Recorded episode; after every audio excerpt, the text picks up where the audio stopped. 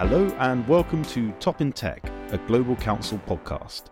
My name is Conan D'Arcy and I'm your regular host to talk you through the latest developments in all things tech policy. And this week, we're going to focus on the reorganisation of the British government. Now, I recognise this sounds potentially quite banal to a tech policy audience, but this was a departmental reorganisation with a difference. It had tech policy at its very heart underlining a personal commitment to tech as an engine of economic growth from the British Prime Minister, Rishi Sunak. So I am delighted that to talk me through it today is Poppy Woodcock. Poppy is a senior associate in GC's London office, and she recently joined us from the Department for Culture, Media and Sport. So she's well placed to talk us through why this has happened, but also why does it matter. So Poppy, welcome. Thank you. Can you just start off by talking me, but also listeners through what's happened here, and just to there, there's an anxiety both of us had before starting this podcast that it might be a blizzard of acronyms. So can we just, with those in mind who are particularly those outside of the UK, can we talk through in a relatively straightforward way about what has happened?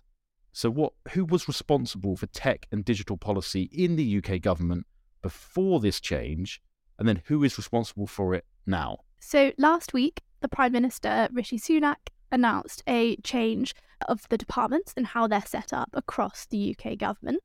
Previously, we had responsibility for technology policy under the Department for Digital, Culture, Media and Sport, but it also sat across a number of other departments, be it the Cabinet Office or the Department for Business, Energy and Industrial Strategy. So, what the Prime Minister's done is he split up the existing Department of Business, Energy and Industrial Strategy, often known as BEIS, and it's now been put into three different departments. DCMS still exists, but it's lost its digital part, um, and it will instead be focusing on culture, media, and sport. This makes a lot of sense, as previously you had sort of policy from online safety bill to artificial intelligence and data sat alongside the teams who were delivering Eurovision and the coronation. So, very split priorities for the department. Now we have three departments that have come out of BEIS.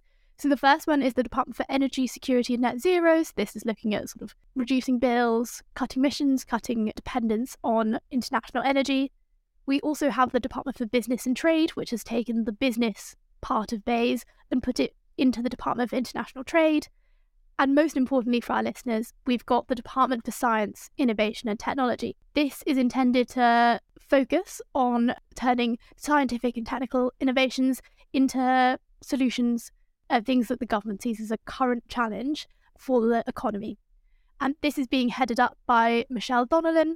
She was previously Secretary of State for the Department for Digital Culture, Media and Sport, and she's been in place since September, where she's been leading on things like the Online Safety Bill so she does have this experience with the technology policy from her time in DCMS. So, for those listeners who have been engaged in the world of British public policy, many of you would have been engaging with DCMS, which is Digital Culture, Media and Sport Department, prior to this.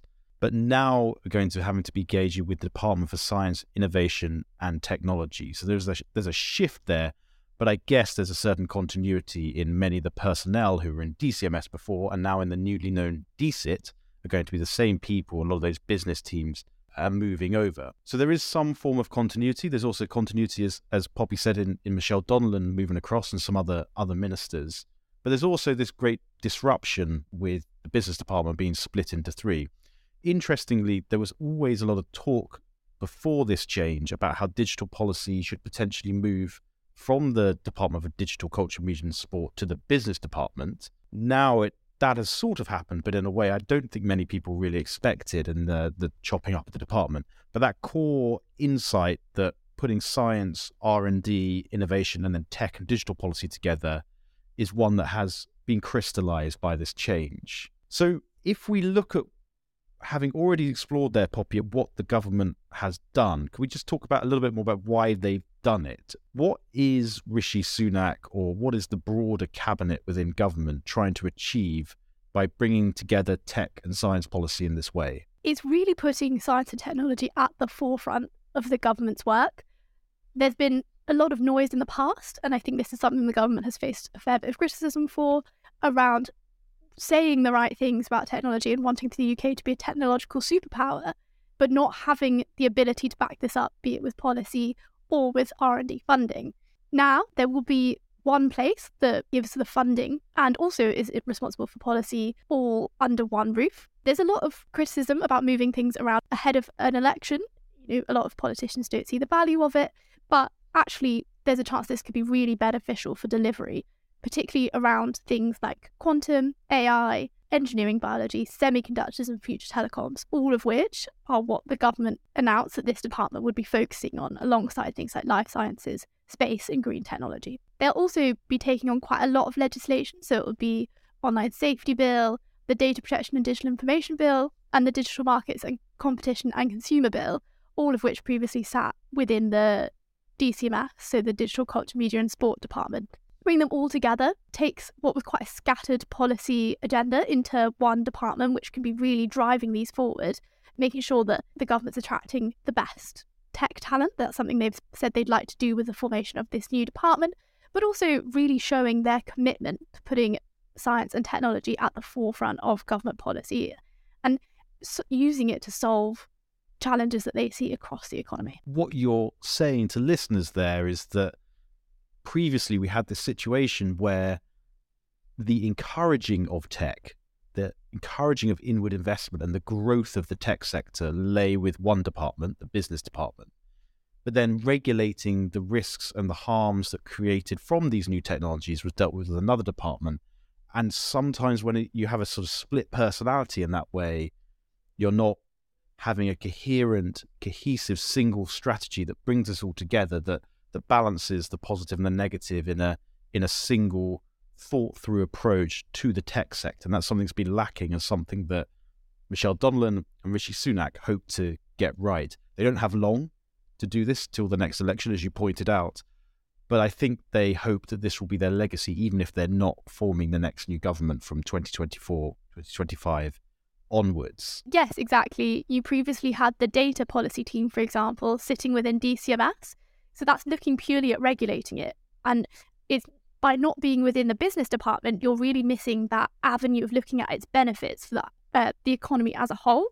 Um, for example, the Office for Artificial Intelligence sat across both BEIS and DCMS, which sort of guarantees that it's not going to have a natural home in either and perhaps not be given the full full um, interest that it should be from those at the top of the department. Okay, so let's let's let's look at this then from the personal perspective, Poppy, as a former civil servant, former government official within one of these departments that has now been broken up. We've agreed that there are arguments for these changes in principle, but the practical effect of this, in the jargon in, in the UK, they're called machinery of government changes. How effective or practical on a day to day basis do you believe such changes are? So, luckily, I never uh, went through one of these processes while I was with DCMS, but I think from uh, speaking to former colleagues, it's clear that this kind of thing takes up a lot of time and energy. People are focusing on what desks should they be sat at, you know, who are they now reporting into, rather than pushing forward important policy. I think uh, a good example of this is someone I know well is now within the Department for Energy and Net Zero, and a lot of their time is being spent discussing what they'll be referring to the department as by that acronym.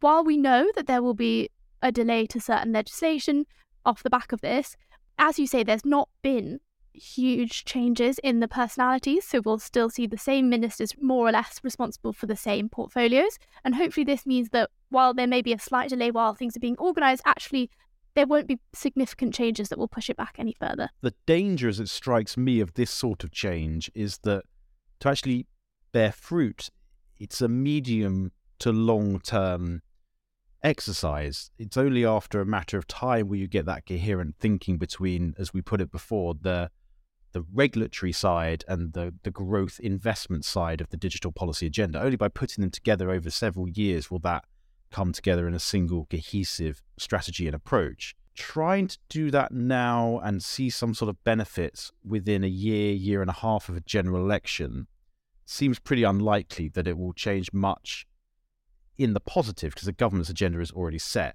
It could, however, as you point out there, lead to a certain amount of disruption that affects the short term delivery of a lot of these uh, policy priorities. So let's come on to those, we talk often on the podcast about the online safety bill, the media bill, uh, the digital competition bill, whose name I can't quite fully remember, and then the data bill uh, as well. Likewise, I, I can't quite remember the full name of it. But anyway, these these big pieces of legislation, online safety bill is in Parliament. The other three are pending entering Parliament. You said earlier that they will all be moving over to this new uh, Science, Innovation and Technology Department. Do we expect, or should listeners expect, that that change of responsibility will affect in any way the content of these pieces of legislation? Yes, so we could expect that the online safety bill, the digital competition bill, and the data bill will now all sit within DSIT. And I think we can be fairly sure that the media bill will remain with, within DCMS. This does mean that DCMS now only has one bill to focus on, whereas previously they had quite a large number and it, it was going to be a really legislation heavy um, sort of parliamentary term for them. As I think we've said, there hasn't been huge changes in the personalities, um, so the ministers and the officials that are leading on these policy areas, and teams seem to have gone fairly wholesale over to the Department for Science, Innovation and Technology, which means that there shouldn't be any disruption in terms of content. There's a chance that politicians may see this as an opportunity to review the legislation, but I suspect they'll want to continue with it, conscious of ensuring delivery and that things aren't held up by this changes to machinery of government. So it's essentially a question of timing rather than content. We might see delays, but the essential elements of the bills which are already out there or you know close to final drafts are unlikely to change substantially because of this more technocratic change within government. I was interested about your point there about the media bill. I suppose I hadn't really thought about this before, but the media bill does gain a certain amount of prominence within the remaining lump of DCMS that's there now. So the content there will obviously be looked at perhaps with greater prioritization than it had been when it was competing with three other pieces of legislation. So if you're a streaming platform or a broadcaster or film studio, that piece of legislation which is set to change the regulatory environment for those sectors could potentially have more scope for change perhaps than some of those others that have gone to the science innovation, and technology departments. Let's move slightly away from this. We, we've been very much concentrating on the business department digital policy, how that has all been split up and remodeled, and so on and so forth.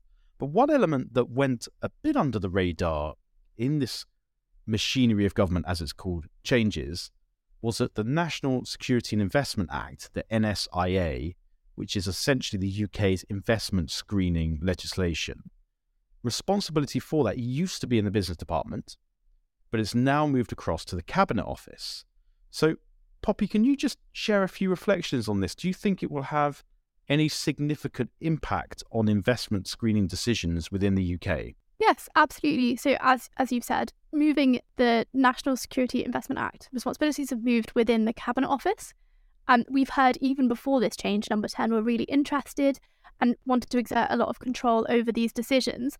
I think we can expect that them being housed within the Cabinet Office rather than within a more uh, policy specific department means that we'll see a, an approach much more founded in national security, perhaps. So it's interesting then the if there's a focus more on national security, and if the business department naturally, from its name, was focusing both on the national security elements, but obviously had in mind that more industrial strategy element, it does somewhat narrow some of the focus there. And it, it does potentially imply that the focus of investment screening intervention by the government might focus more on companies coming from countries where there are security concerns, for example, China, and less on companies where we are very well aligned with security, such as the United States or with other NATO allies. But we'll have to see how that, that plays out. And that's one issue that we're going to keep a very close eye on at Global Counsel over the coming weeks and months. So, Bobby, let's just quickly conclude with a question about the Labour Party. Everyone's obviously looking at Labour as a potential government in waiting. What have they done here? Have they responded to this change in departments by changing how they set up themselves in their shadow cabinet? Or have they done a reshuffle? What are we to expect in this regard? So, so far we've seen no changes in the shadow cabinet from Labour. They already had Ed Miliband separate from the BEIS shadow secretary of state, focusing purely on energy. So he will now naturally sit as a counterpart to the Department for Energy Security Net Zero. Therefore, we expect that probably Jonathan Reynolds, who's currently the Shadow Secretary of State for BEIS, will take over responsibilities for the Department for Business and Trade, and we will see Nick Thomas-Symonds taking over business and trade. Currently, the media has said that they won't be having a reshuffle until after recess, but it's probably more likely that we'll see a more broad wholesale reshuffle after the local elections. That could mean that we see some changes within the personalities across this department. For example, we know that Darren Jones is being tipped for a position somewhere, the Department for Science, Innovation and Technology could be a very natural fit for him following his time on the BEIS Committee, but also as a member of quite a lot of groups looking at digital and tech policy. And there's an interesting question looking beyond the immediate reshuffle or not that Labour may may enact in the coming weeks and months, just to whether the Labour government will move forward with the departmental changes that they've inherited. You could, for instance, see an argument being posed that DSIT and the business department may naturally sit together as a much bigger industrial strategy department that focuses on science, innovation, and tech, but also business making policy more broadly. And that would be something a little bit more akin to what was the situation within the government at the time of the end of the last Labour government in 2010. But anyway, Poppy, thank you very much for taking us through that. And I hope listeners uh, found that informative. Lots to watch over the next uh, few months to see how this actually plays out in practice. So, if you, your business, or your investment are exposed to any of these changes, which range pretty widely, to be honest, from data protection through to AI policy, through to quantum, through to cloud, and so on and so forth, you can find our contact details at our website at global-counsel.com or via the link in the podcast notes. So thank you very much for joining us. And uh, on the next podcast, we will have Sarah O'Connor from the FT, who is going to talk us through her views on the impact of technology on the workplace. Thank you very much.